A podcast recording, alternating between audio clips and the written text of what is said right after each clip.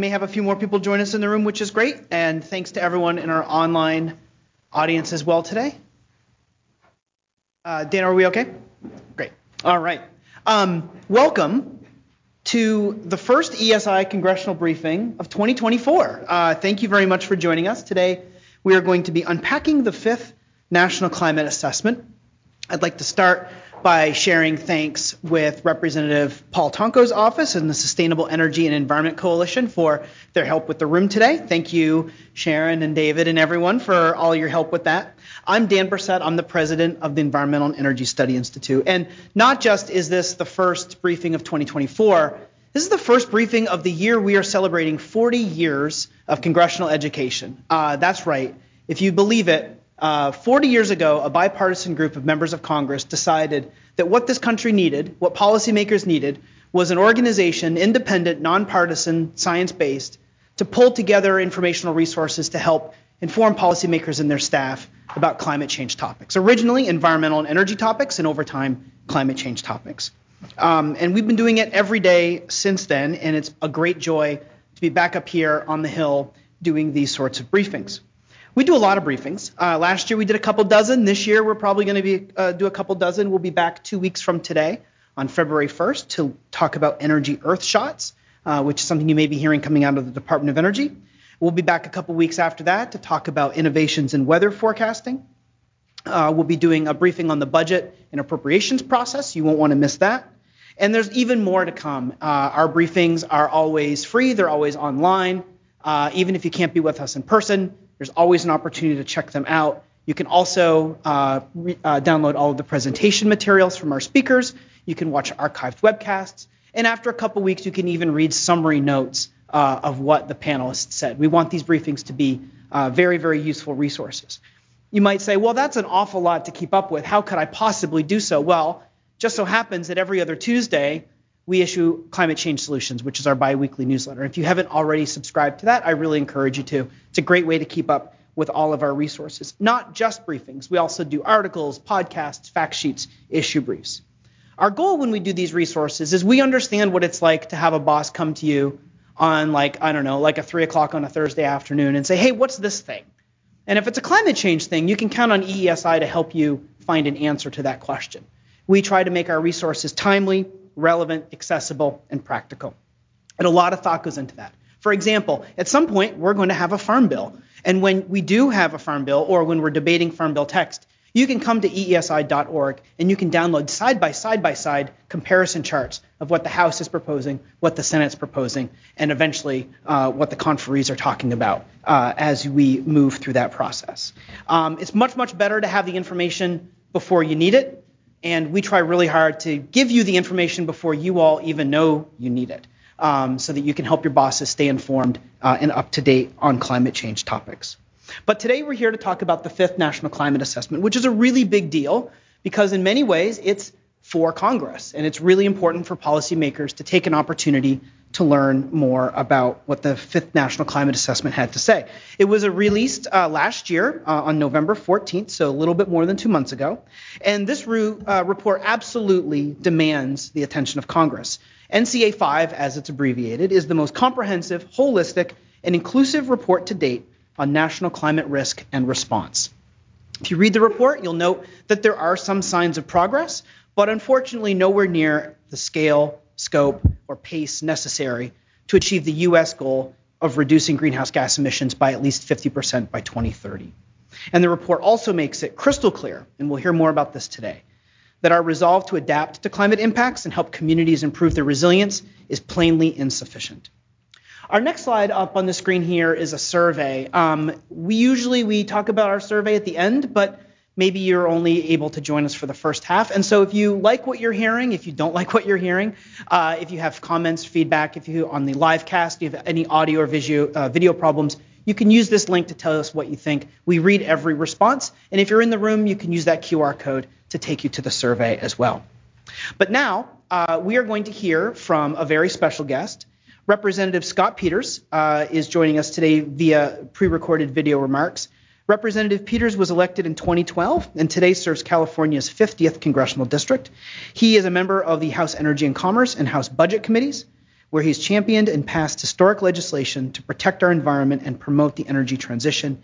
Uh, Representative Peters also works to fix a broken budget process and take our nation's unsustainable debt and tackle our un- nation's unsustainable debt. And in addition to his committee assignments, he co chairs the Bipartisan Fiscal Forum, the House Special Operations Forces Caucus. He chairs the New Democrat Coalition's Climate Change and Clean Energy Task Force and is the vice chair of the LGBTQ Equality Caucus. And so, any further ado, my colleague is going to show us Representative Peters' video.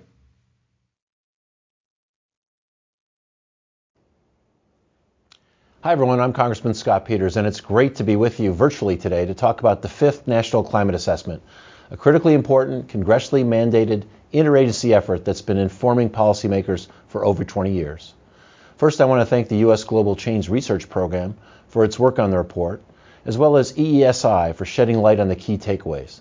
I hope these findings will be a critical tool in helping policymakers first understand the causes and impacts of climate change and two, to encourage us to build enduring natural, national resilience against climate hazards that threaten human health and well being, critical infrastructure, and natural environments. The science is very clear. To avoid the worst consequences of climate change, the entire world, not just the U.S., needs to commit to bold action to get emissions under control.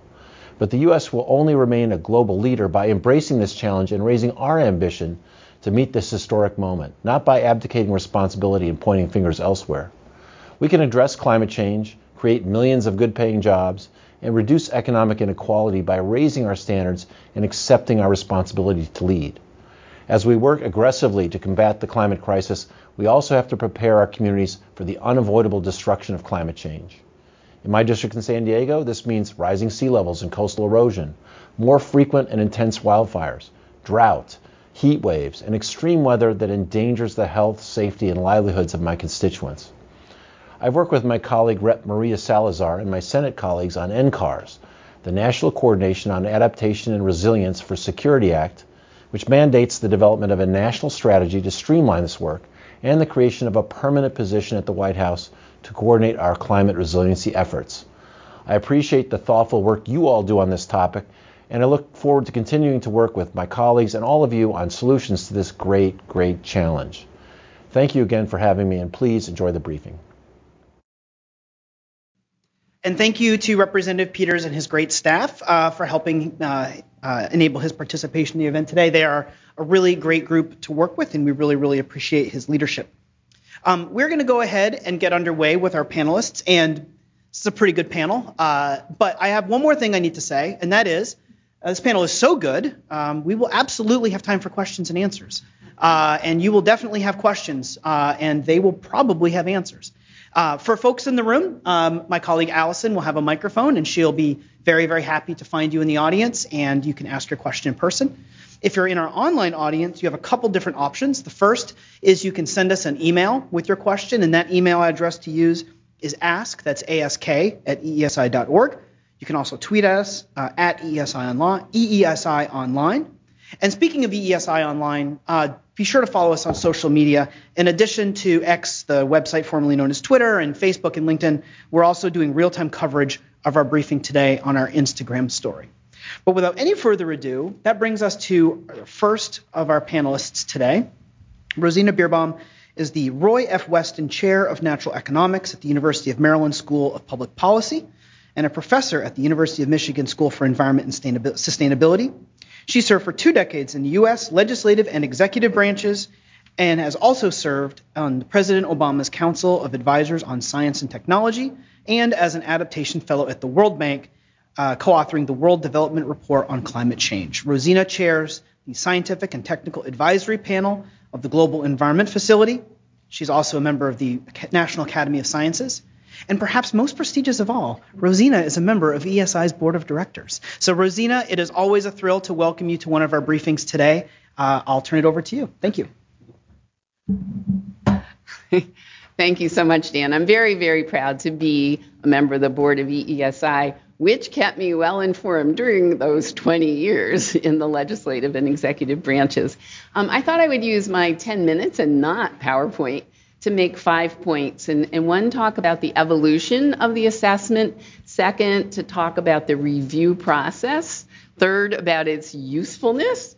fourth, about some new information, and then fifth, as we think about the future, what might we hope for in the sixth one?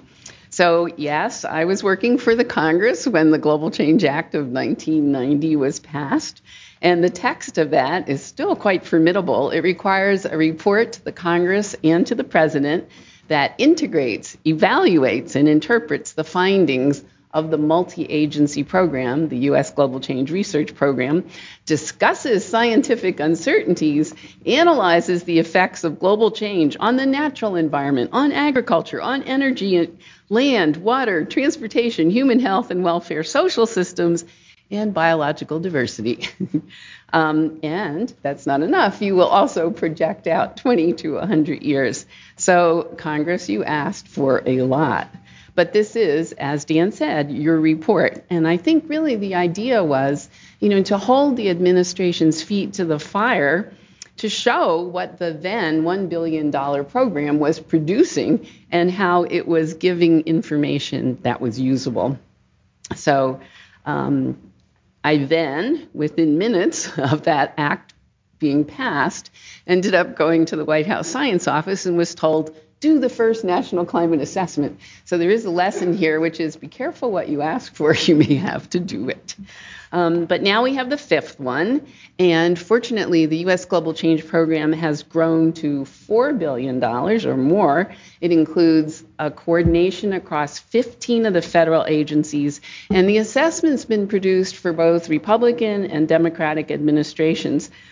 And unlike many of the inscrutable things scientists like me tend to write, this one has um, great graphics. It's very accessible, it's clickable, it's searchable, um, and you can find chapters written by sector of the economy, such as agriculture or energy or water, or you can find it by um, response actions, mitigation or reducing emissions, or adaptation or coping with climate change, and by region of the United States. And, and as you know, none of us lives in, in the average global climate. And how climate feels to you in your place in the Midwest is very different than it'll feel in the Southeast US, which Dr. Rivers will discuss. And then the regional chapters pull together what is at risk in those regions based on a suite of pre existing conditions, the kind of crops that are grown there, the availability of clean water, the industry of that region, the infrastructure of that region, and the economy, and how all of that might change in the future.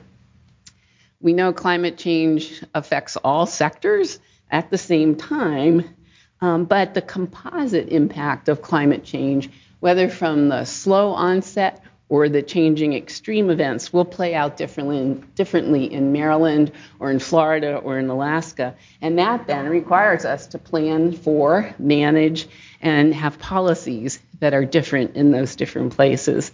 So I think one lesson is that climate change overlays on top of existing stresses, um, such as ongoing biodiversity loss or spreading invasive species like the emerald ash borer or water shortages that we already have in the Southwest.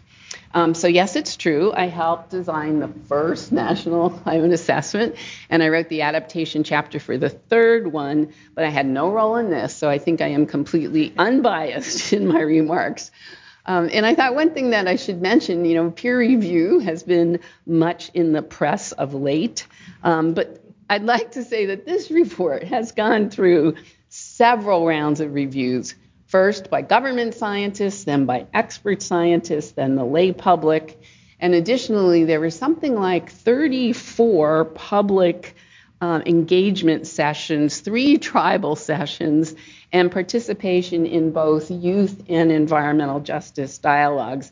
And then the National Academy of Sciences reviewed it and produced a 346 page report and then it was re reviewed and revised based on all of the above. And each chapter actually has a wonderful traceable account if you want to look and find the original data. So this is quite amazingly reviewed. Um, who should be using this? Well, as you look through it, you'll see there's information that can help hospital managers think about how at risk they are from storm surge. And so, for example, lots of thought going into relocating equipment from the basement so that you can continue to operate when there's floods.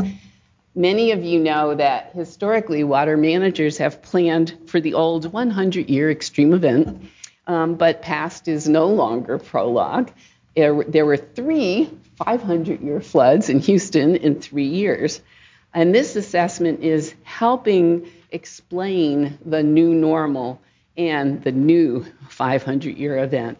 And so, for example, Chicago, which has experienced the worst precipitation in 30 years, is thinking about how can it now prevent the city from flooding. And we're seeing farmers who are experiencing earlier springs and later fall and more droughts and more floods, uh, thinking about cropping dates and which crops can persist and, and be most productive. And for example, now Michigan is growing many more cherry cultivars than it used to because we're getting earlier and later frost dates. And so we need to adapt to remarkable changeable um, conditions. Certainly, also, health officers can evaluate the likely frequency and duration of heat events, which we've seen all around the world, and the increased movement of disease vectors like ticks and mold and pathogens. And so, really, this assessment is meant for managers, for planners, for farmers. Um, it's, it's useful no matter what walk of life you're in. I must say, I um, assigned the regional chapters to my graduate student class, and um, I thought it would be important to also get the youth review, which, which Allison can talk about her own youth review. Um, but the students, I have to say, love the graphics, they love the interactive nature, they love the clarification of the levels of uncertainty, they love the atlas where you can look at the climate maps and the climate data. But they were also really moved by the youth art and by the poem by our poet laureate. And you know, climate change is very real to youth and pervades their thoughts of their future quality of life. This fifth assessment has a much stronger look at distributional impacts um, with a new chapter on economics and also a new chapter on social um, systems, social science, and social systems and justice um, and looks at who's going to bear the impacts more clearly. And it's often really the poorest in any part of the country. And the communities that will be affected or are already affected are better called out in this report, as are issues related to tribes. You know, we've learned now that vulnerability to climate change is often reflective of the past, too. So, for example, historic redlining in cities like Richmond, where it's impossible to have enough green space or parks. The ability to protect people and infrastructure depends on characterizing what's vulnerable and then how that can be ameliorated. And, and I guess I would say, as you've already intimated, Dan, that thinking about climate adaptation and resilience has been underattended to in general, really for most of the last 20 years. And so researchers, planners, and managers are all scrambling to catch up with the changes we're already seeing and more to be in place. Um, Caitlin will tell us more about the adaptation chapter. And indeed, while hundreds of cities and dozens of states have adaptation plans on the books, very few have gotten to the point of implementation of the measures they've identified as helpful, and even fewer have gotten to the point of evaluating what measures have been implemented to determine what more can be done and what best practices are. So I congratulate the, the progress this report has made on many of these issues, and also um, Senator Coons, Murkowski, and Representatives Peter and Salazar for their focus on a national um, coordination on adaptation and resilience for Security Act. And you know, indeed, in several briefings that EESI has held before, um, we've heard that not just human security, but national security issues are, are, are at risk and readiness, as was reported by several of the armed services. So, whether you look at our domestic ports flooding, extreme events affecting infrastructure or migration, et cetera, so the frequency and intensity of extreme events, as I've said, requires new thinking. We're going to have more intense fires, floods, droughts, heat waves. And as the report notes, in 2023, the U.S. experienced $28 billion impacts. Some of those are not yet added up because we haven't done the East Coast floods, which went from Maine down to Florida, but it'll be well over $100 billion. And my last point is as, he, as the climate, as NCA 5 shows, adaptation actions are increasing, but they're still well behind. Mitigation or emissions reduction, and Adrian will talk about the mitigation chapter. We know, as Dan said, the current emission reductions aren't enough either, but energy research does have a few decades on adaptation research. And so, an area that could help with both mitigation and adaptation and deserving more attention, I would argue, is nature based solutions, or also called natural climate solutions. Storing carbon in forests and soils and mangroves, protecting wildlife and habitat, and restoring habitat. And those can help buffer sea level rise, absorb floodwaters, green spaces can cool cities. And so, um, a new survey, which I think was just summarized by EESI on Tuesday, said that 92% of US citizens support those kind of nature based solutions actions across the political spectrum. So, those are some win wins that I think we need to focus on more going forward. So, by, by NCA 6, I hope we have ramped up mitigation and adaptation learned from ongoing mitigation and adaptation, have pursued nature based solutions, have increased our resilience to natural disaster, and I hope we'll be showing dramatic progress on all of these, not incremental, but truly transformational as we need to. So thank you very much. Thank you, Rosina. I'll return that to your to its owner. Um, thank you very much. Um, that was great. You mentioned the artwork, and Allison and Izzy brought uh, the artwork. So it's actually out on the front table if you want to check it out. It's really, really cool. Um, and it is graphically, it's aesthetically pleasing to look at. Uh, it's a really impressive report. I don't know if the Google Doc that you used to do all of the peer review was nearly as aesthetically pleasing as the artwork it, or, or whatever editing software you used. Um, Rosina, you mentioned nature-based solutions, natural climate solutions. We just did an article about the U.S. Nature for Climate survey that came out, I think, on Tuesday. It was in our newsletter. We also did a side event at COP28 on uh, carbon management, uh, carbon markets, uh, and that's something that's available, uh, like every one of our past events, um, on our website if you'd like to learn more a little bit about that. So, our next panelist is perhaps the panelist that helped make it all possible. Allison Crimmins is a climate scientist and the director of the Fifth National Climate Assessment. Uh, Allison is detailed to the White House Office of Science and Technology Policy from the EPA's Office of Air and Radiation. Her expertise lies in assessing domestic and international climate impacts and mitigation benefits, particularly from health and economic perspectives. Allison has a record of convening diverse teams devoted to scientifically sound risk assessment and policy implementation, notably as the lead of the 2016 U.S. Climate and Health Assessment. Allison, welcome to the briefing and congratulations again on a really, really impressive product. Thank you so much. All right, let me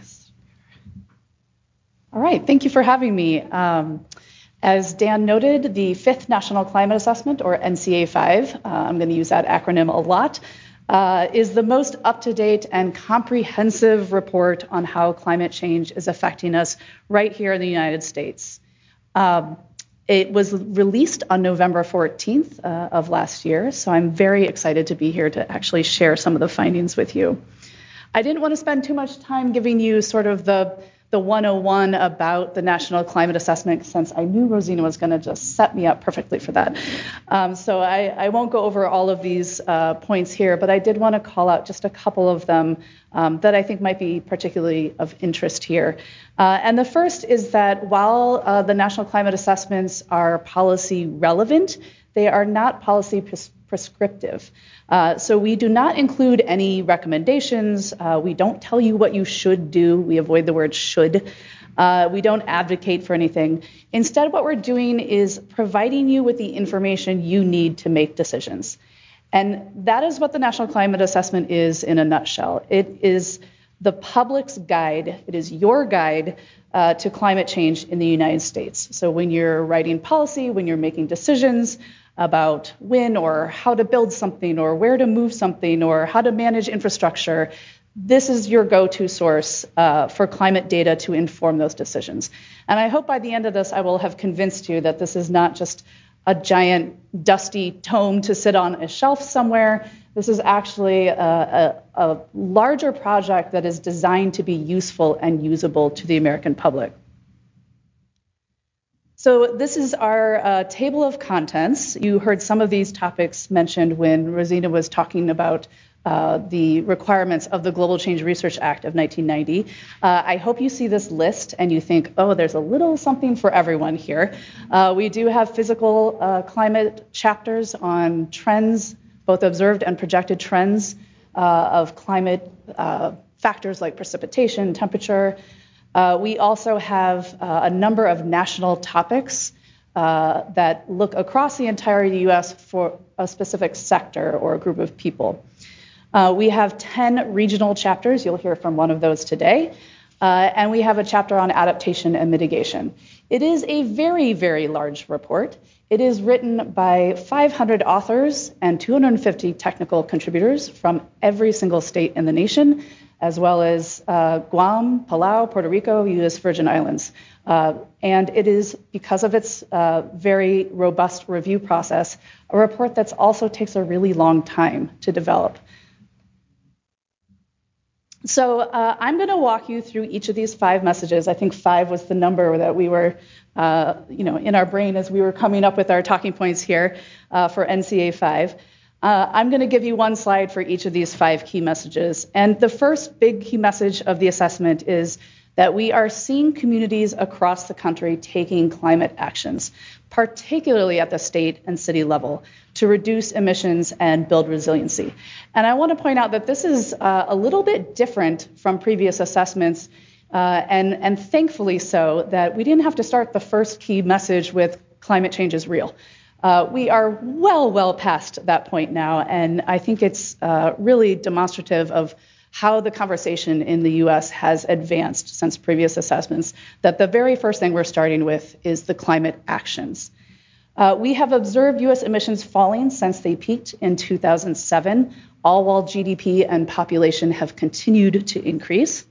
And that observed fall in US emissions since 2007 is primarily due to uh, the decrease in electricity generation from coal.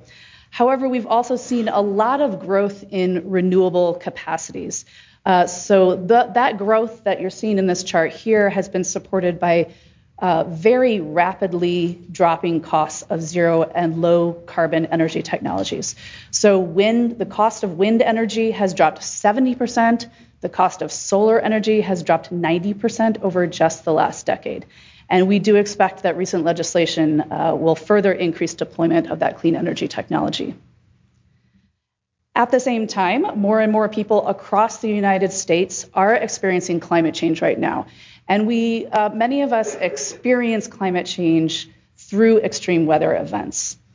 In the 1980s, the country experienced, on average, $1 billion disaster every four months, and now there's one on average every three weeks. That was definitely a statistic that when I read it in the report, I had to step back. That is um, a, a, really dire statistic. And as Rosina noted, just last year we had $28 billion events. Uh, NCA's new chapter on economics finds that climate change impacts and damages will impose substantial new costs to the US economy and limit economic opportunities for many Americans, as the cost of things like groceries, uh, healthcare, insurance, uh, repair, and building costs all increase. And we know that climate change also threatens critical infrastructure and public services, our ecosystems, and our culture, the things we love to do, our pastimes and our traditions. The third uh, key message here is on equity and justice. And as uh, Rosina noted, we do have a new chapter on social systems and justice. But I want to note that uh, these themes, environmental justice, really run throughout the entire assessment. So it's not just in that one chapter, it is really uh, throughout every chapter of NCA 5. The assessment notes that some overburdened and underrepresented communities are at higher risk of climate impacts due to the cumulative effects of social and economic inequities caused by ongoing systemic discrimination, exclusion, and underinvestment. I'm showing here on the slide uh, an image from our water chapter. the assessment found that neighborhoods that are home to racial minorities and low income families have the highest inland flood exposures in the South. And across the entire nation, Black communities are expected to experience a disproportionate share of future flood damages.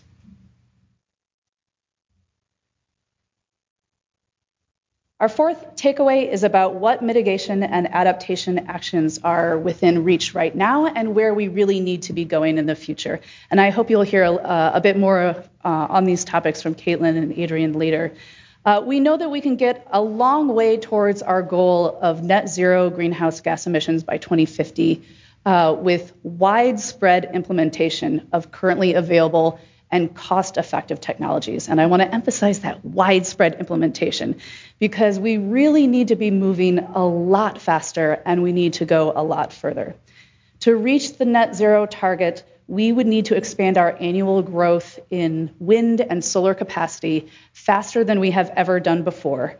And we need to be researching and looking into additional options for both reducing our emissions and increasing uh, carbon uptake for instance, through nature based solutions. Limiting severe climate risks in the US uh, requires not just deeper cuts in global emissions, but also accelerated adaptation actions. And I think you'll hear from Caitlin, uh, I'm guessing that to date, many of our uh, adaptations have been really incremental in nature. Uh, we need to be thinking more about transformative adaptation actions to really keep a pace with climate change. So, not just uh, you know, treating the symptoms, but actually preparing our country for the, the climate risks that we're facing. The fifth and last takeaway I'll talk about here is about the benefits of mitigation and proactive adaptation investments. Uh, so we know that some of the climate benefits, even from uh, very aggressive emission reductions, may not be detectable until the middle of the century or later. However, there are many other immediate or near term benefits uh, that come from taking mitigation and adaptation actions. Uh, things that are not just uh, helping our children or our grandchildren, that are helping us right now, uh, like immediate improvements in air quality and other benefits to human health. Uh, I, am showing an example here of a near term benefit, which is the increase in clean energy jobs. Uh, these are expected to completely offset the number of fossil fuel related jobs. And uh, we know that as our country is shifting to low carbon energy industries, we need to be thinking about a just transition. Uh, we need to be thinking about how to train displaced fossil fuel workers and address existing racial and gender disparities in the energy workforces. So, as I mentioned in the beginning, uh, the National Climate Assessment is your guide to climate change in the US. And to that end, we developed uh, some new paths of entry into the report. Uh, as mentioned, we had our first ever call for art, which was really fantastic. We had 800 uh, submissions, and 92 of those pieces are included in the assessment. Uh, we have a poem written by the US Poet Laureate, Laureate Ada Limon. Uh, we've developed some podcasts and, and recorded an audiobook of the executive summary. We're also translating the entire report into Spanish for the first time, which should be available, I'm guessing, probably April timeframe um, as, as we work through all of those. And we really have a lot of uh, downloadable and shareable figures. So I want to end uh, with one of those resources that I hope will be particularly useful to you. This is our NCA Atlas. Uh, which is an online digital tool that allows you to choose the climate uh, variable of your interest, clu- choose the uh, future scenario of your interest, and then really zoom into your county. So if the exact figure that you want is not in the report, you can use the exact same data that uh, was approved in the National Climate Assessment to develop that figure. And I will uh, end with this slide to show you some of our resources and where those can be found. Thank you. Allison. I'll return your placard. Yep. Um, who read the audiobook of the first chapter? Who read it? Yeah, who's like the reader?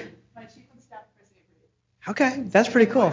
Yeah, okay. I haven't heard it, but I was wondering, like, maybe maybe for NCA six, we should we could figure out who the celebrity yeah. celebrity author should be.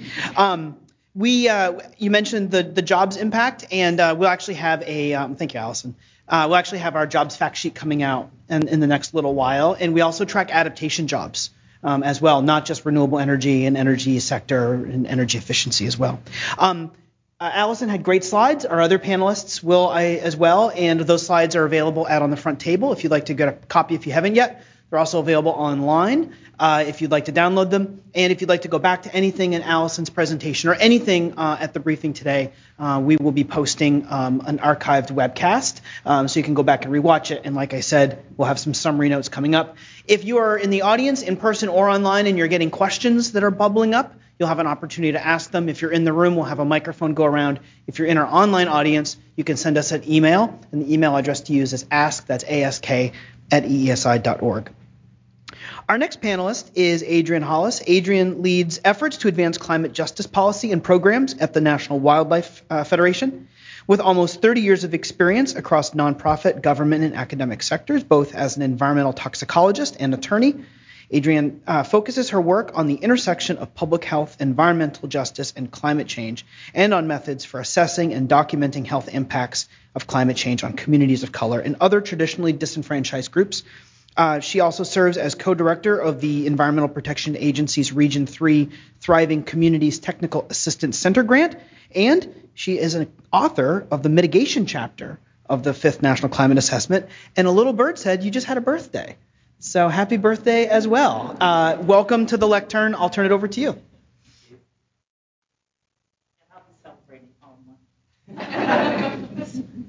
I always do. So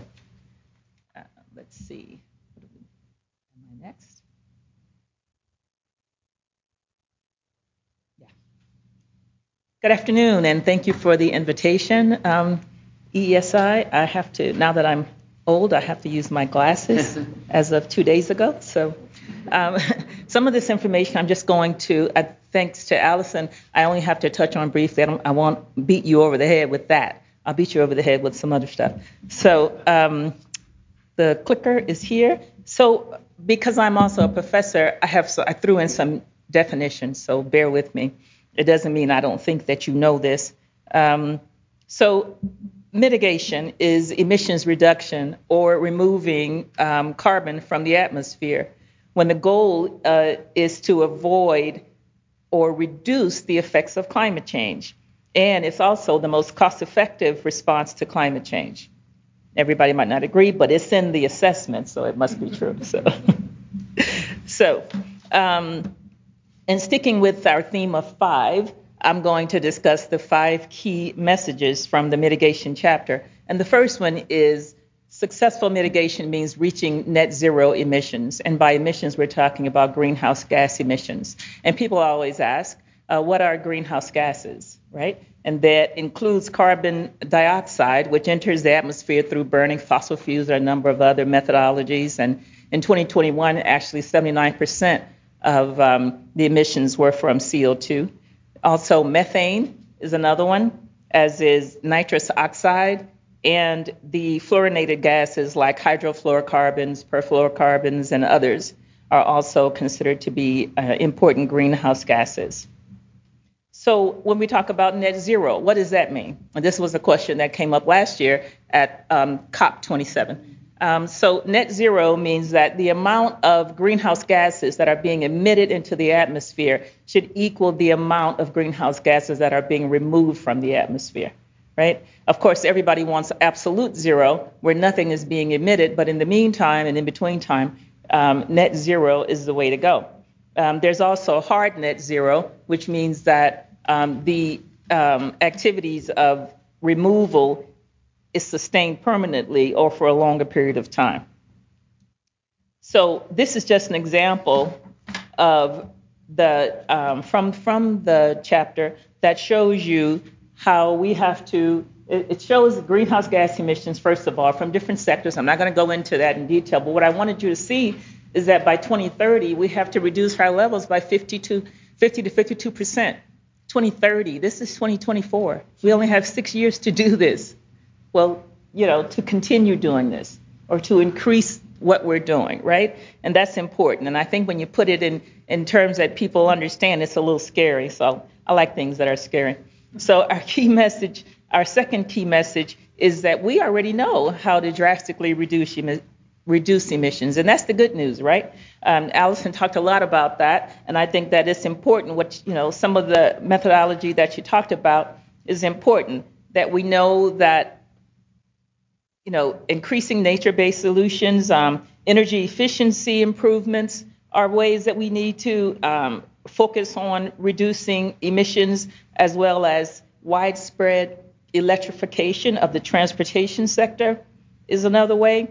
We still may need low carbon fuels for things, you know, think airplanes and other, um, a few other, um, I guess, applications, industry.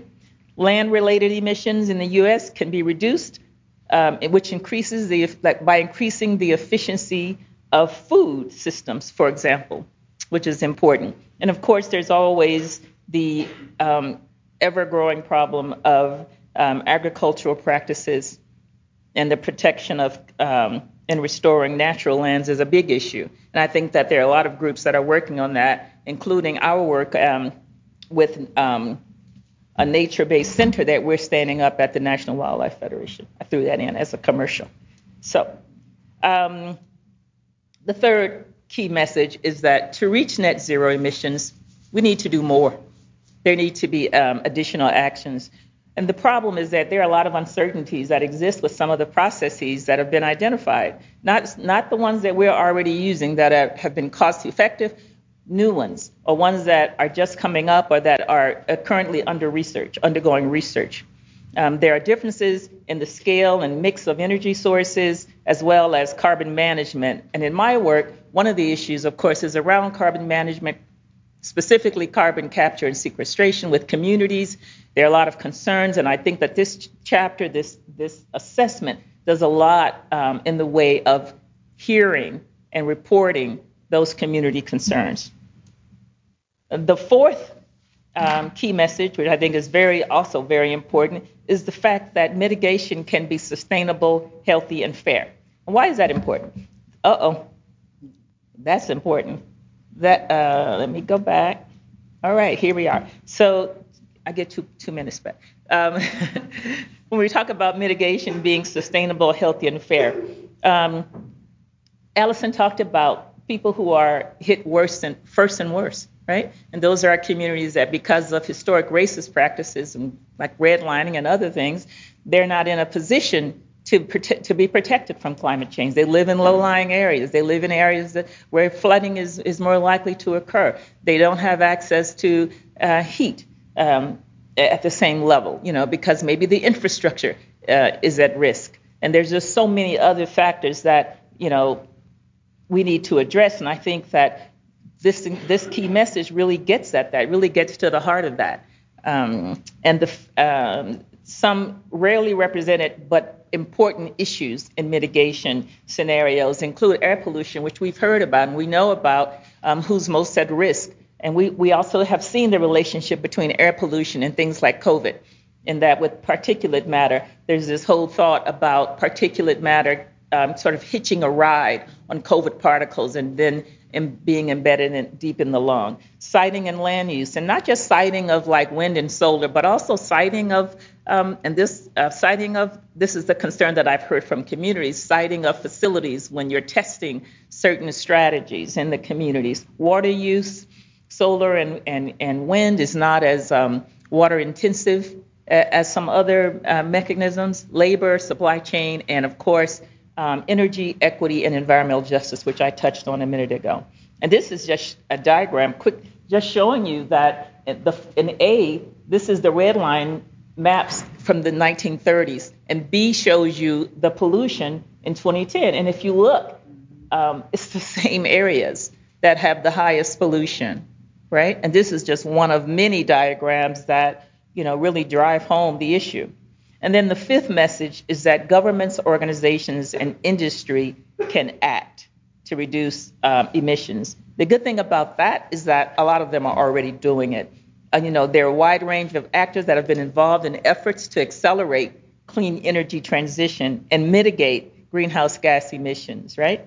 Including new legislation, we've seen that, new rules, regulations, and executive orders and voluntary actions that both individuals and organizations and other groups are engaged in.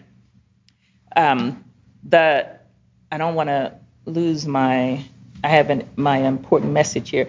The the next slide shows you how what some of the uh, people are doing. 25 states, 675 cities, 300 universities, and hundreds of companies have announced net zero emission targets. I think that's fantastic. And bottom up coalitions like the America is All In initiative have support from subnational leaders that represent a constituency of more than half of the U.S. population. And since 2018, the total number of state level mitigation activities has increased by 85%. And 169 more cities have introduced emissions reductions tar- targets since then. I think that that is awesome, and it just shows that everybody is focused on actions to address issues that we are dealing with right now. As, as Allison said, it's not the future, it's the present, right? So, summarize. So, greenhouse gas emissions have declined, but we have a long, we have to go faster, right? And do more. Reaching net zero will involve improving our energy efficiency, reliance on uh, greater reliance on solar and energy, and we've seen the costs go down. We saw that in that great slide earlier, and reliance on emerging technologies. Large reductions in emissions could improve human health, which I think is very important, not just in air pollution, in terms of air pollution, but in other ways too that I won't get into. Um, that's a whole nother uh, webinar.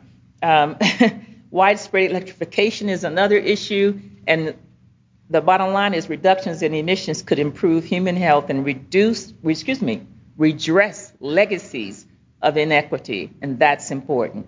And I, my final slide is these are all the authors who worked on the mitigation chapter. And no, you can't see them because they're too small, but it's outside on the table for you. And um, uh, all by our great leader, Steven Davis. I have to mention Steve because I love him. He is very patient with, can you imagine this number of people, right?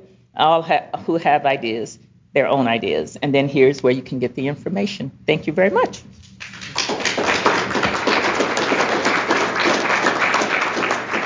Thank you very much. That is an impressive list of authors, uh, a ton of work, and um, uh, a really, really important document. Thank you very much for that. Um, our next panelist, you've heard her mentioned a couple times, Caitlin Simpson. Caitlin's actually not with us today in person. She's not feeling well, but she was nice enough uh, to take a few minutes out of her morning to actually record her presentation for us via Zoom. Uh, and so we'll still be hearing from Caitlin remotely, and we'll still be uh, seeing her slides, which are also on the table and on the website. So, um, Caitlin, if you're watching us online, uh, I hope you're feeling better. And um, we really missed not having you today, but we really appreciate that you were willing to um, help us with the presentation earlier today. So, my colleague is going to put that up, and we'll all uh, enjoy Caitlin's presentation. Um, Caitlin is an, I forgot to introduce her. I was too busy explaining why she wasn't here. Sorry about that, Caitlin, assuming you're watching. Uh, Caitlin is an economist and program manager of the Climate Adaptation Partnerships Program within the Climate Program Office and the National Oceanic and Atmospheric Administration. Uh, Caitlin manages a network of 13 large research engagement teams focused on climate preparedness and adaptation issues across the country. She co authored the adaptation chapter of the Fifth National Climate Assessment and has a wealth of experience assessing and communicating findings around adaptation research. She's been working for decades in the science policy sphere and as a federal funder of climate adaptation work that is conducted in collaboration with state and local organizations and communities. So, Caitlin, thanks again for making your presentation available to us. I'm really looking forward to it. Take it away, Dano. Hello, I'm Caitlin Simpson, a program manager with NOAA's Climate Adaptation Partnerships Program and the agency chapter lead for the adaptation chapter of the fifth National Climate Assessment. Thank you for the opportunity to talk about the chapter findings with you. Next slide. I thought I'd start with the adaptation definition that we use in this chapter. It is the process of adjusting to an actual or expected environmental change and its effects in a way that seeks to moderate harm or exploit beneficial opportunities. With this in mind, the overall findings of our chapter are the following. Adaptation activities are occurring across the US, but have been small in scale incremental in approach, and lacking in sufficient investment. Transformative approaches will be necessary to adequately address current and future risks. To improve capacity and promote an equitable future, adaptation activities must address the uneven distribution of climate harms and incorporate collaboration with local communities. Next slide, please. Our first main key message is that adaptation efforts are underway in every U.S. region, but are insufficient in relation to the pace of climate change. Although adaptation is occurring across the U.S., barriers remain. These barriers can mostly be overcome with financial, cultural, technological, legislative, or institutional changes. The figure on the right here illustrates the number of public and private sector adaptation strategies and activities publicly documented and or up since 2018. Since that time, city and state level adaptation plans and actions have increased by 32%.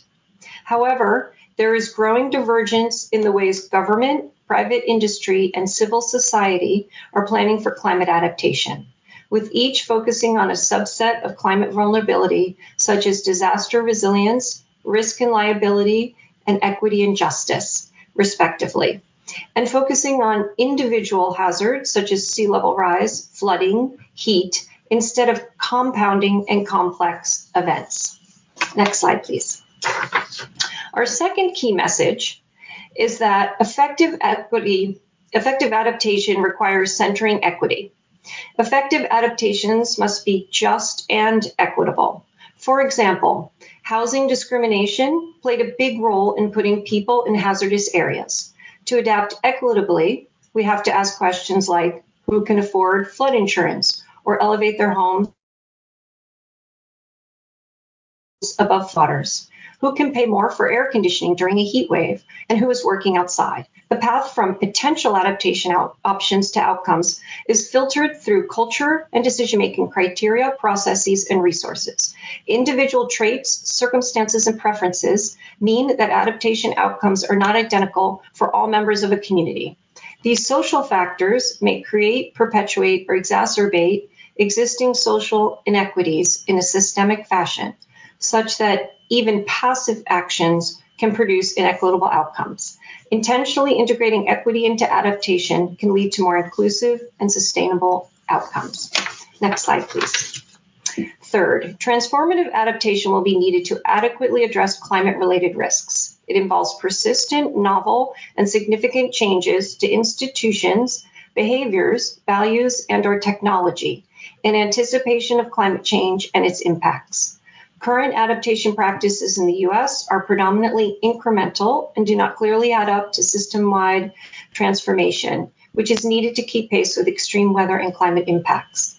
For example, expanding access to cooling centers and air conditioning during a heat wave is an important incremental adaptation action, meaning small changes in business as usual. However, we also need ways to build and design infrastructure differently or deploy city scale district cooling systems so that indoor air temperatures don't reach dangerous levels, meaning more transformational change is needed. The diagram here illustrates various approaches. In some cases, incremental changes may add up to a transformation of the overall system. In other cases, they may not, or they may cause maladaptation. Transformative adaptation can also take different forms, including a series of small scale transformations or one time large shifts. Panel B illustrates these conceptual approaches to incremental and transformative change. Each could be equitable if it follows the principles of equitable adaptation. Next slide, please. Fourth, effective adaptation governance empowers multiple voices to navigate competing goals. Numerous government, private, and civil society organizations support adaptation through funding, guidance, and other activities. However, adaptation governance has tended to occur in a bottom up fashion with minimal coordination.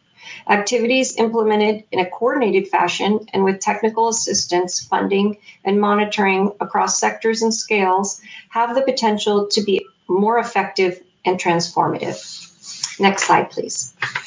Fifth, Adaptation requires more than scientific information and understanding.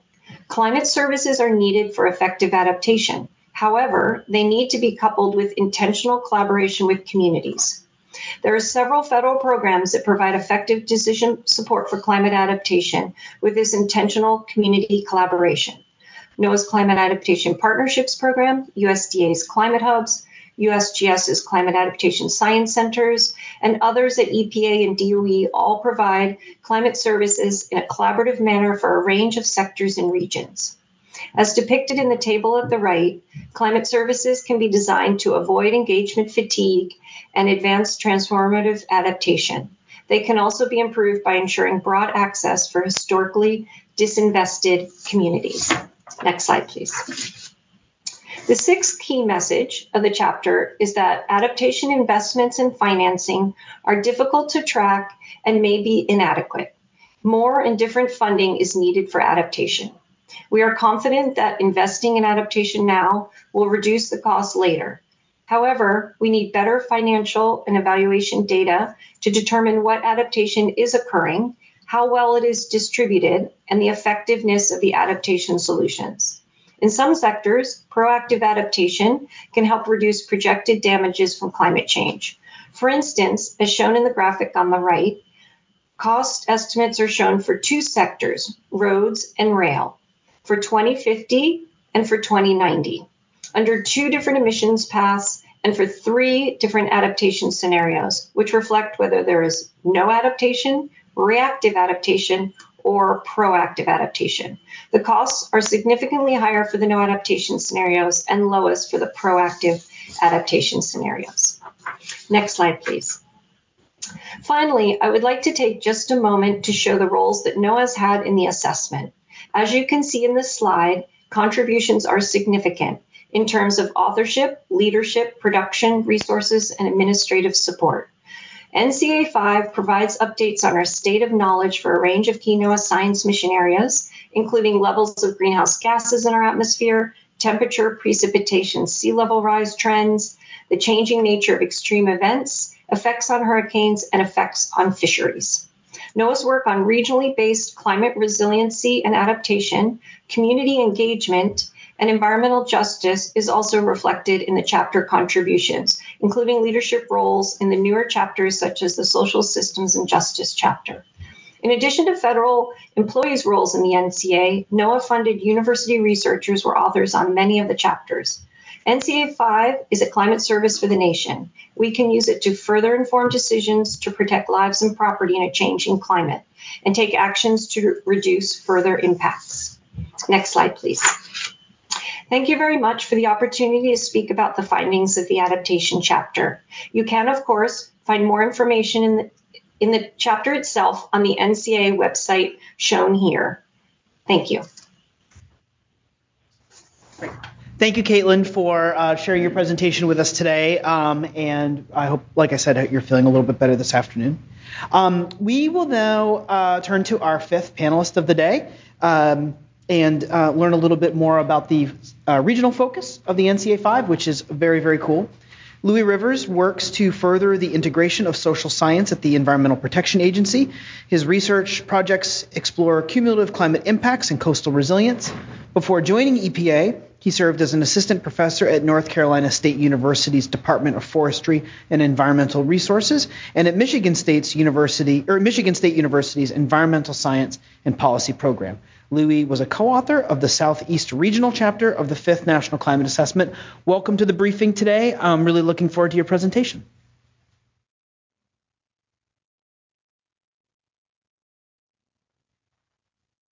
All right, I will try to stay on time because y'all been listening to a lot of people talk for a minute. All right, um, thank y'all for inviting me to, to talk briefly. And um, when I think about the report, I really think about my kids. Also, people love pictures of kids, especially kids in costumes and kids that are incredibly filthy, and kids who are hiking. I have all of it in one picture. But um, these are my two kids, August and Louis. I promise you, Louis is not named after me. It's a family name. I'm not that arrogant.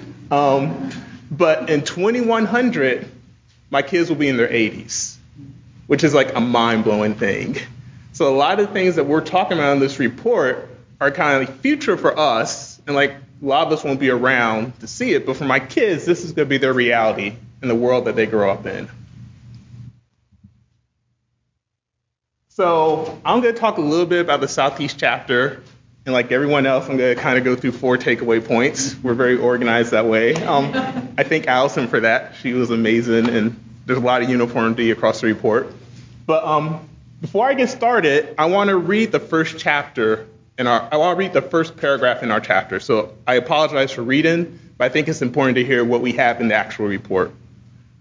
Patterns of climate risk, social vulnerability, and climate adaptation in the Southeast echo centuries of human history. The region consists of highly diverse communities and landscapes, including one of the most biodiverse areas in the continental United States. The Southeast ecosystems, stewarded for generations by indigenous people, are now in a precarious state. Centuries of political and land use decisions have threatened the landscape and the people, with a few, with a few prospering at the expense of many. These decisions, shaped by a long history of systemic and structural racial discrimination and aggression, continue to have lasting harmful effects on the preparedness of the Southeast communities for mounting climate change threats. The institutions of slavery and intergenerational ownership of individuals as property, Jim Crow segregation, and housing discrimination have resulted in many black, indigenous, and people of color communities living in neighborhoods that are disproportionately exposed to environmental risk and with fewer resources to address them when compared to majority white communities.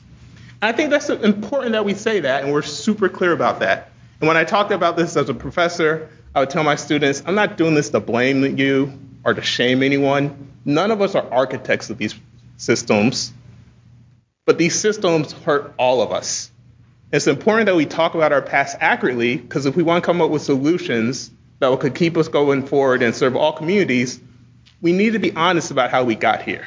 And part of that is our social history, especially in the Southeast United States. So, considering that history and that background, let's go through our four takeaway points. And what I'm going to do is uh, I'm going to put up a takeaway point um, regional growth increases climate risk. And then I'm going to show one of these really dope figures. Like, we spent a lot of time working on these figures, and they're, they're really well done. I'm not a figures person. I love figures, so it's great to be in a room with people who understood figures and like see the magic happen. So in this first figure, we talk about population change in the Southeast. I, I was going to start the talk by saying I live in the best part of America, the Southeast, and I live in the best town in America, but everyone thinks that about their town, or I hope you do. but um, there's some data to back up my assertion.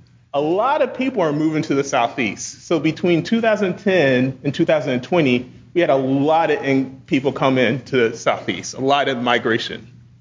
We're going to see that trend continue between 2020 and 2050, but it's also going to slightly intensify. But the other trend that's really important to think about is that our rural areas are losing population. And this is where a lot of our most vulnerable communities are in these rural areas. So what we're seeing is like a lot of people moving into the coastal and urban areas of the Southeast, stretching the capacity and resources of those parts of our communities, and then a lot of people leaving our rural areas where we already have vulnerable populations and we're living in the capacity of those areas to respond to climate change.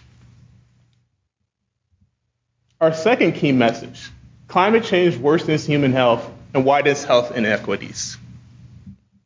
I hope you see there's a theme here in what I'm talking about, and it connects very much to the previous speakers. So, again, another figure so on the left, you see life expectancy, which is kind of a um, broad way of thinking about people's public health or public, how effective our public health systems are. And then on the right, well, B, I should have picked up from the previous speaker, say A or B. Left or right doesn't really work. So in B, we see social vulnerability. So this is a measure of how vulnerable a community is to different factors. So this is, um, it measures poverty, um, substandard housing, access to transportation, access to healthcare, and other factors.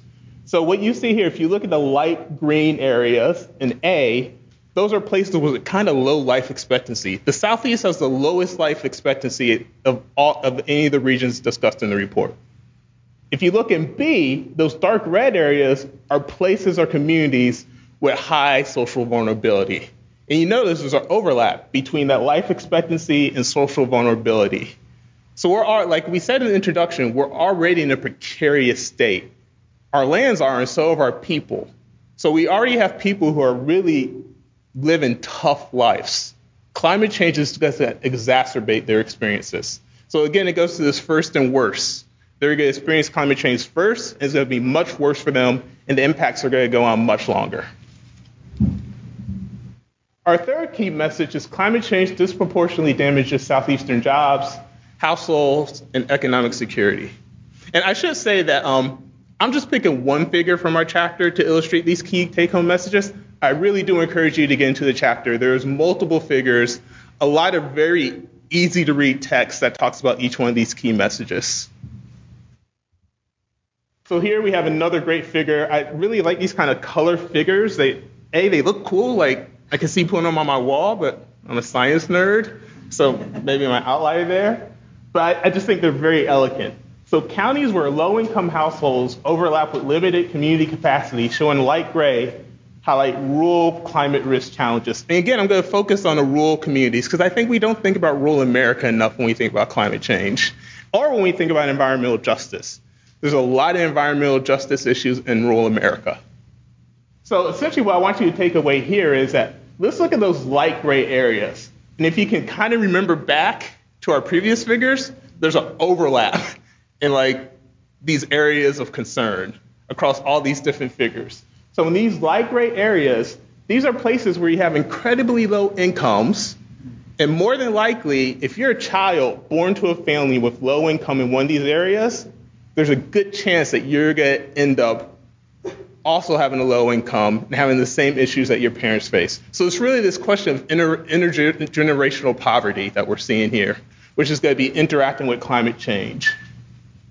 So, like, essentially, we're creating traps for people. Their parents were stuck in one situation, and there's a good chance that they're going to be stuck in the same situation. But the trap is getting worse because people who do have the capacity to move away from these rural areas are leaving, reducing the capacity of an overall community to respond to climate change. And um, let me take a step back, and we've been talking about capacity a lot. And I think we throw that term around all the time, but like, what does capacity mean in reality? Capacity is like if your town is hit by a hurricane and your school is damaged, your kids may miss a month of school as opposed to a play community like Chapel Hill. There's no way you're going to miss a month of school in Chapel Hill, North Carolina. but some communities, you will. If your road is damaged, you may have a damaged road much longer than other communities. There's a lot of places in the southeast United States that when they are impacted by a natural disaster, which will be increasingly more frequent during under conditions of climate change, they don't have the abilities to back, bounce back, which is really detrimental to the younger people and older people in those communities, those vulnerable populations that we care a lot about. Then finally, I'll go to our fourth key message. Agriculture faces growing threats, but innovations offer help. I won't be talking about the innovations, but I'll talk about one more figure. Um, the Southeast black farmers face disproportionate weather and climate risk. So then again here, if you look at the darkest parts of this map, we a lot of our black farmers have lost land over the last 150 years in the United States. But those who are left are in the southeast United States, and they are in a very precarious position. These are the counties that experience the most drought. So they're already expecting, experiencing disproportionate risk from the climate and this will just increase over climate change. So this is a very small special population that's an incredible danger as we experience climate change. So to wrap things up, more cute pictures. Um, but I think we talk about the youth a lot, and these are pictures of my mom and my dad, who's Louie Jr., so my son's named after him, or my grandfather, um, and his brothers and sisters, my mom. And but you know, we talk about the youth a lot, but I think we should also think about the people who've been here and our responsibility to people who've worked very hard to give us the lives that we have. And what type of legacy do we want to leave for them? And what type of actions can we do to make sure that the last years of their life they can see that we're doing things to make things better for their children and grandchildren? In conclusion, I want to thank um, our great authors team, and especially our coordinating officer, Steve McNulty, and Jeremy Hoffman. Jeremy would have been here today. Jeremy's awesome, but he gave a talk this morning. So um, I just want to thank our author team and thank you all for giving me a chance to talk to you. Thank you, Louie. That was great. I'm going to pass your placard down so we can, as we get into the Q&A. Where was that last photo where there was like a rocket? Uh, the last. That is the um, North Carolina. That's the Durham um, Life and Science Museum. Okay. That was a school field trip for my office. It's very nice. Yeah. Very cool. They still like the whole thing. Sounds nice. Thank you. Uh, well, that was a fantastic presentation, uh, and thanks to our other panelists. That leaves us plenty of time for questions and answers. I have a whole bunch teed up, as I always do. Uh, for folks in the audience, my colleague Allison uh, will bring around a microphone, and I'll keep an eye out for hands. And if you're in our online audience, there's still a chance to ask us questions if you send us an email at askask at eesi.org. But while people in the room are working up their courage, I'm going to start with a question. Um, and that way, and, and this kind of gets back to the idea that we hit on a little bit before, which is the idea that this uh, is not a prescriptive report, but it is designed for policymakers and to, to, to bring them up to speed about where things stand. Um, we're in one of the House Congressional Office or House Office buildings. There's a congressional agenda underway. Uh, I'm curious, Rosina, perhaps we'll start with you and then we can walk through the rest of the panel. Um, how does what, so how, how do the findings in NCA 5 potentially relate to items that are either currently on the congressional agenda or sometime soon could be added to the congressional agenda? Things like IRA oversight, things like Farm Bill. I'm curious what you think, and then we'll we'll hear from Allison and we'll go down the line. Thanks very much. Uh, since I'm not in the federal government, it's easier for me to try to answer this one.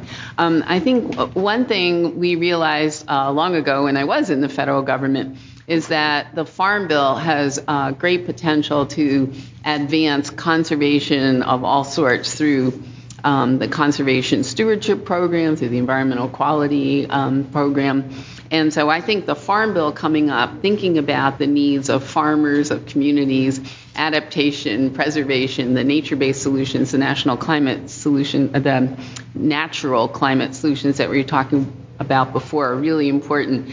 I think there have been fabulous influxes of money through the IRA and the IIJA. Um, however, if you look at the ecosystem side, much, much less. You know, you'll see hundreds of millions maybe, but not tens of billions. So I think that's one area that's underattended to two two bills, well, 41 bills, and I think this is actually an analysis that your team did, Dan. Um, there were 41 bills in the last Congress that do slices of adaptation needs, and so I'm coming back to saying I think adaptation really needs a, a lot more work and a lot more action.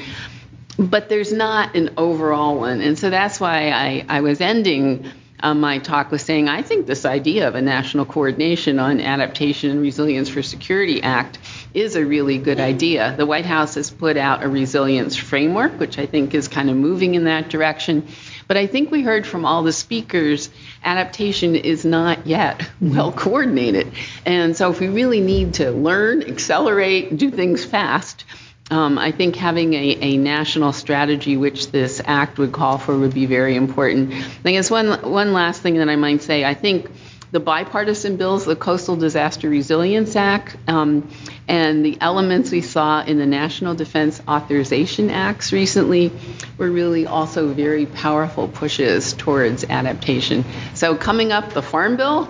Um, but I think we should be thinking about adaptation and mitigation really in just about any piece of legislation. Mm-hmm. Yeah. Allison, curious to hear your thoughts about sort of how this re- uh, report, report relate, relates back to the congressional agenda. Yeah, I feel like uh, you covered a lot there, so I won't have too much more to add, and hopefully I'm not stealing from your answer. But um, the, the thing that comes to my mind is that need for rapid deployment. So um, you know, having the funding is one thing, but actually getting the clean energy technologies implemented on a widespread and very rapid rate uh, is going to be the tough thing, I think. Um, maybe beyond the scope of this, the question per se, but uh, one of the things that's really useful about this report is that it includes a lot of case studies, uh, particularly in the regional chapters, that are highlighting the actions that these communities are taking, uh, whether mitigation or adaptation. And I think it's a really important element because it, it helps to see what other communities are doing and helps uh, helps one community be able to learn from what worked or what didn't work in another community. So I think as we are um, rapidly deploying and implementing all of these clean energy technologies, I hope we're also telling the stories of what has worked and what hasn't worked so that we can uh, very rapidly be learning um, as we go. Thanks. Um, Adrienne? Thank you. You did still.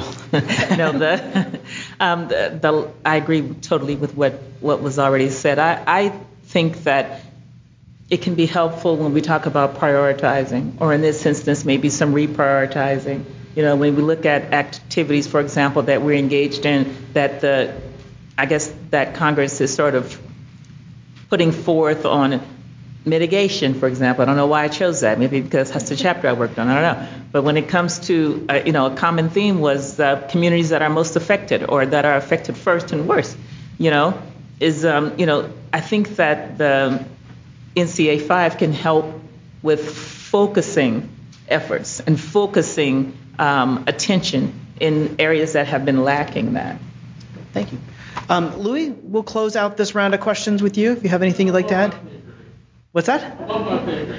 Fair enough. Um, I, are you responding to, to the beeps, to the buzzes? Okay, that's just the house clocks telling people what to do. It wasn't you. I, you checked your phone. I felt a little bad. We should have warned you first. Um, all right, I'm going to scan the audience, and uh, we have a question, Allison, in the, um, I guess it's the third row here, right in the middle. Thank you so much. Oh. Hi, uh, thank you, first of all.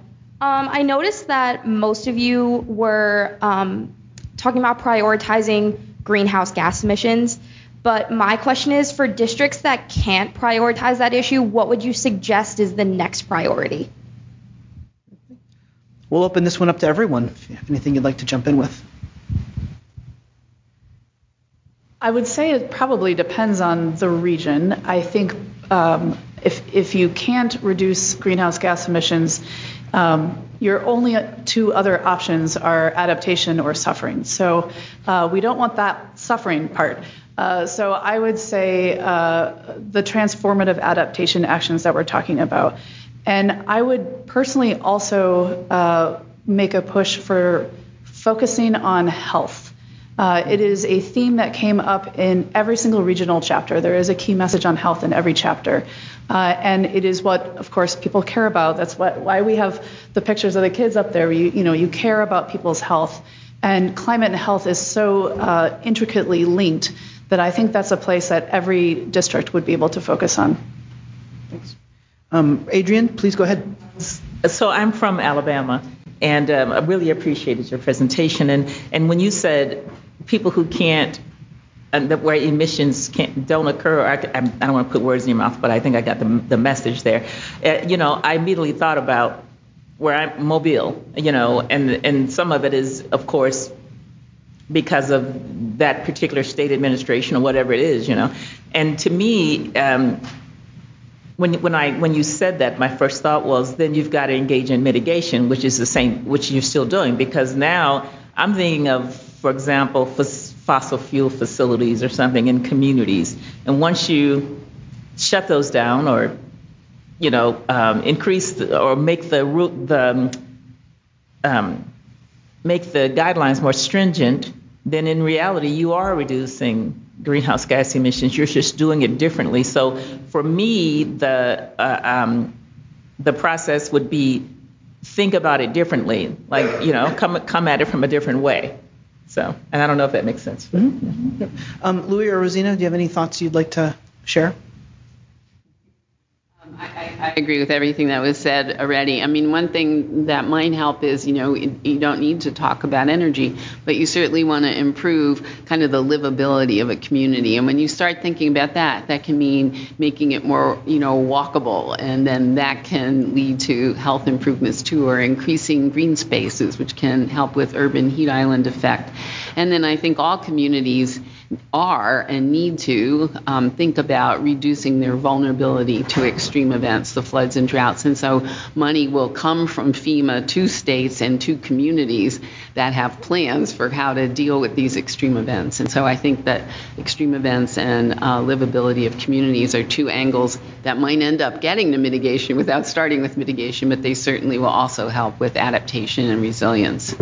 It's hard, Louie. I think it was your presentation you talked about capacity right? And what that looks like. It's hard to do in some places, right, that don't have the capacity to apply for FEMA or something like that. That's something that's an, an enormous challenge for a lot of communities. And um, using Louie's presentation as an example, I think a lot of those where you were pointing out that overlap, I expect that there's also a lot of severe capacity constraints that would also overlap with that.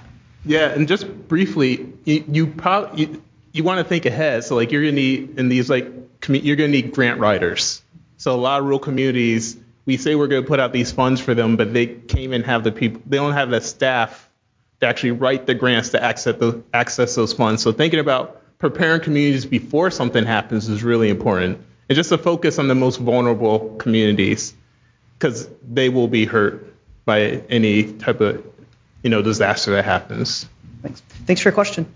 Um, Allison, we have a question over here against the wall in the second row. Thanks.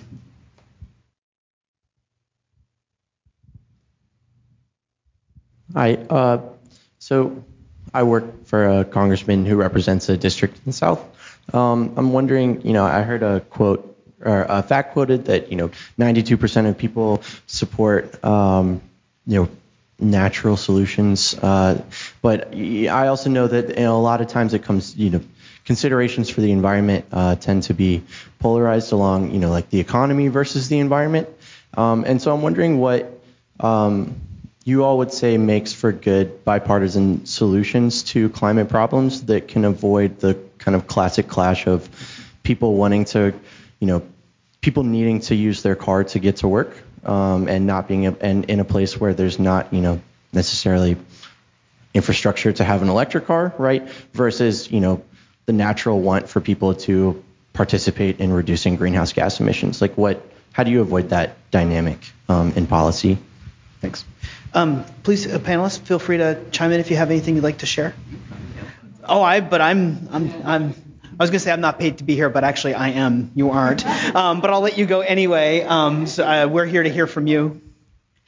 Well, I'll have to at least, again, stealing from Adrienne's chapter, uh, point out that um, the report notes just how uh, expensive climate change is and how actions to reduce our emissions and ad- adapt to climate change far, far, far, far, far cheaper than experiencing climate change. So taking action will save us a lot of money. So I, I had to start from that baseline. And, and then I was really glad that Rosina brought up the nature-based solutions in, in response to the last question as well, because I feel like if Caitlin were here, um, she would have been talking about those um, win-wins that come from that kind of adaptation. Uh, and the, our ecosystems chapter talks a lot about that too. So um, thinking about how you're creating um, parks or green space and all of the different uh, win-wins that come from that. So you might be creating um, a recreational place that uh, improves health and mental health. You're creating uh, a social space for communities to come together. You might be uh, improving your water quality if you're designing the park correctly. Um, you might be buffering against extreme weather events like flooding. Um, you you are also uh, pulling greenhouse gases out of the atmosphere uh, as a carbon sink. So those sorts of solutions that just um, make sense across a huge swath of different sectors are also the ones that are really definitely um, economically viable. Okay, thanks. Go ahead, Rosina, please. Um, but to your point, I think, um, and building on what Allison said, you, you, know, the way our economic systems currently account for things, the, the cost of the damages are very hard to add up. The, cost of the clean energy infrastructure is, is very easy to add up. And so I think one of the things that's really important and valuable is that every federal agency has been told to figure out ways to value what I guess we would call the ecosystem services, the, the clean water, the clean air, the co benefits that you can get from a park or from cleaning up air pollution. And so, it, you know, you're right that there are all these um, embedded subsidies and things that we can add up and not accounted for benefits in in some of the benefits you can get from from reducing greenhouse gases and improving adaptive capacity. So I think that field of economics is getting better, but it's it's been really hard to add those up, the benefits. Yep. Um, if you find us, either me or my colleague Molly or my colleague Nicole after the briefing, we can make sure you get a copy of that poll. We actually just published an article about it, and we have a couple other resources too that you might find useful if you'd like to catch up with us after the briefing. Uh, I think we have time. Oh, I see two hands and they went up at the same time. Allison, there's um, uh, right in front of you. Uh, we have a question, and then we'll end with you. We'll go a couple minutes over, um, but I think it's only fair to give you a chance to ask a question. Hi, everyone. My name is Alora. I work for the National Wildlife Federation. I admittedly have not had the chance to dive into the report as I should, but I'm just curious. Um, are you all, does the report address the issue of waste, or is that something you're thinking about? I know we talk about renewable energy, especially with batteries and things, but we know to make that, it has to be mined in Africa unfairly, and it causes more waste in other places. So I'm wondering, as we transition towards a clean economy or just transition, what are we going to do with the things people don't want and don't work anymore, and how do we make sure those things don't end up in black and brown communities for them to deal with now as you transition to clean energy somewhere else. Thank you. Hey, I will try my best to take that one. Yeah, um, and, and again, I think if Caitlin were here, she would uh, talk about a term we use in the report called maladaptation um, which is where you you might be trying to fix one problem, but you're you know swallowing the spider to catch the fly or something like that. Um, we we talk a little bit about waste. I wouldn't say we go into a, a, lot of depth there, but we talk about the different ways that both mitigation and adaptation could result in um, consequences that we don't want, um, and particularly the the capacity to exacerbate or create new social injustices. Uh, so the report. Uh, goes into those sorts of trade offs and things that we need to consider when we're developing these policies so that we're not exacerbating or, or creating new inequities. And I think. Um, uh, particularly in the mitigation and adaptation chapters, there's a lot of um, examples where bringing the community into the conversation is really key to figuring that out, to figuring out how we don't create more waste that goes into black and brown communities. And so making sure that those people have a voice at the table from the from the beginning is the way that we avoid maladaptation. Thanks. Adrienne, please go ahead. I, ca- I can't even add anything to that because that, you know, when you said no, no, I mean I agree with you totally. Bring having the right, having everybody at the table is the way to address all of that. And I always, I mean that is, I'm so happy you said that. That is like the, that is the truth. You, you know? said it. I'm just quoting. Oh. I just think, you know, I mean, it, the chapter talks about food waste, for example, and and a lot, but the only way to address the issue and to make sure that it doesn't happen, well, the, not the only way, but the main way is to make sure that the, all voices are heard, right? All the stakeholders and everybody who has some, uh, as they say in, in Mobile, a dog in this fight, because, you know, we're Greyhound, racing, um, you know, has the voice at the table and provides input is the only way that fair decisions, equitable decisions are going to be made. So when you said that, I, that really struck a nerve for me. So I don't know if that gets at what you're saying because when I talk to my students, they still say, oh, you know, we used to ship things to China and, and things, but they no longer accept it. And I'm like, and they shouldn't. We need to figure out, and that's just me. So they need to figure, we need to figure out a way to deal with all, our own issues, you know, and um, and the same for other countries because things that are bad here are probably bad there too, you know. If we like, if it's a pesticide, we need to get rid of it here because we don't use them anymore sending them away to another country is not necessarily a good thing because it's bad over there too. So I totally agree with you. I almost want to hug you. Thank you. so good. Thank you. Um, and we will go to you for our last question of the day. Thanks for being patient.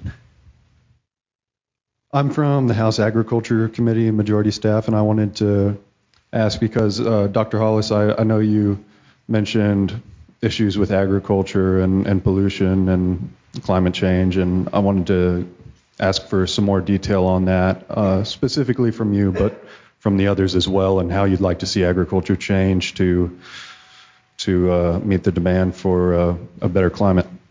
Thank you. Well, I can talk about that in two ways. Thank you very much for the question. Um, the, the mitigation chapter talks about it in terms of um, the way we plant crops and the way we use the land and how much of the land we use and whether we're using it in a in a I don't know the best way, an optimal way, right? That's a that's a big issue. Now the the other agriculture that is probably talked more in detail uh, in another chapter, so I would suggest reading the entire report. Talks about things like confined feeding operations and how that pollutes the the uh, the environment, the water, and the and the soil, and and and creates. I'm not sure that it mentions creates um, a form of air pollution, right? Because people can't breathe um, in the neighborhoods. I'm thinking specifically of um, South Carolina because I work with some of the communities there. Um, so it's it, it's not just agriculture in terms of um, using the land. Well, I guess it is. It's just I think of it in two different ways: using the land in a reasonable manner, but also when we talk about placement of farmland or, or animal animal feeding operations, maybe putting them close to the to uh, water sources isn't the best way to do it. So things like that are um, you know just some of the general land uses, and I'm sure that there are other others that because you caught me off guard, I don't have right now. Thanks, um, Rosina. Um, yeah, to, to build on that, I mean, there's also, uh, you know, emerge, re-emerging uh, regenerative agriculture. There's thoughts uh, increasing about no-till, about multi-cropping. You know, mm-hmm. there's uh, interesting new attention to agrivoltaics, which is having croplands that can also have solar panels, so you can do both energy and shade crops in case it's getting too hot, and grow your crops. So I think um, thinking across the fields of mitigation and adaptation hasn't happened that much, but there is some potential there for, you know, mutually reinforcing things. And then, you know, again, um, the conservation programs of the Farm Bill, if you look at the history of that over time, have increasingly added additional items. Like we, we really don't just want you to put it aside. We want to think about water. We want to think about biodiversity. And that those have a lot of money in it. And I think those could be very powerful incentives if if, structured to push things forward on both mitigation and adaptation in the ag sector. We have a bunch more on that too, and we did a whole briefing series that a lot of those topics were covered. And Molly and Nicole and I'd be happy to talk with you a little bit uh, after the briefing if you have a spare minute. But I didn't want to cut you off, Louie. I saw you just out of the corner of my eye.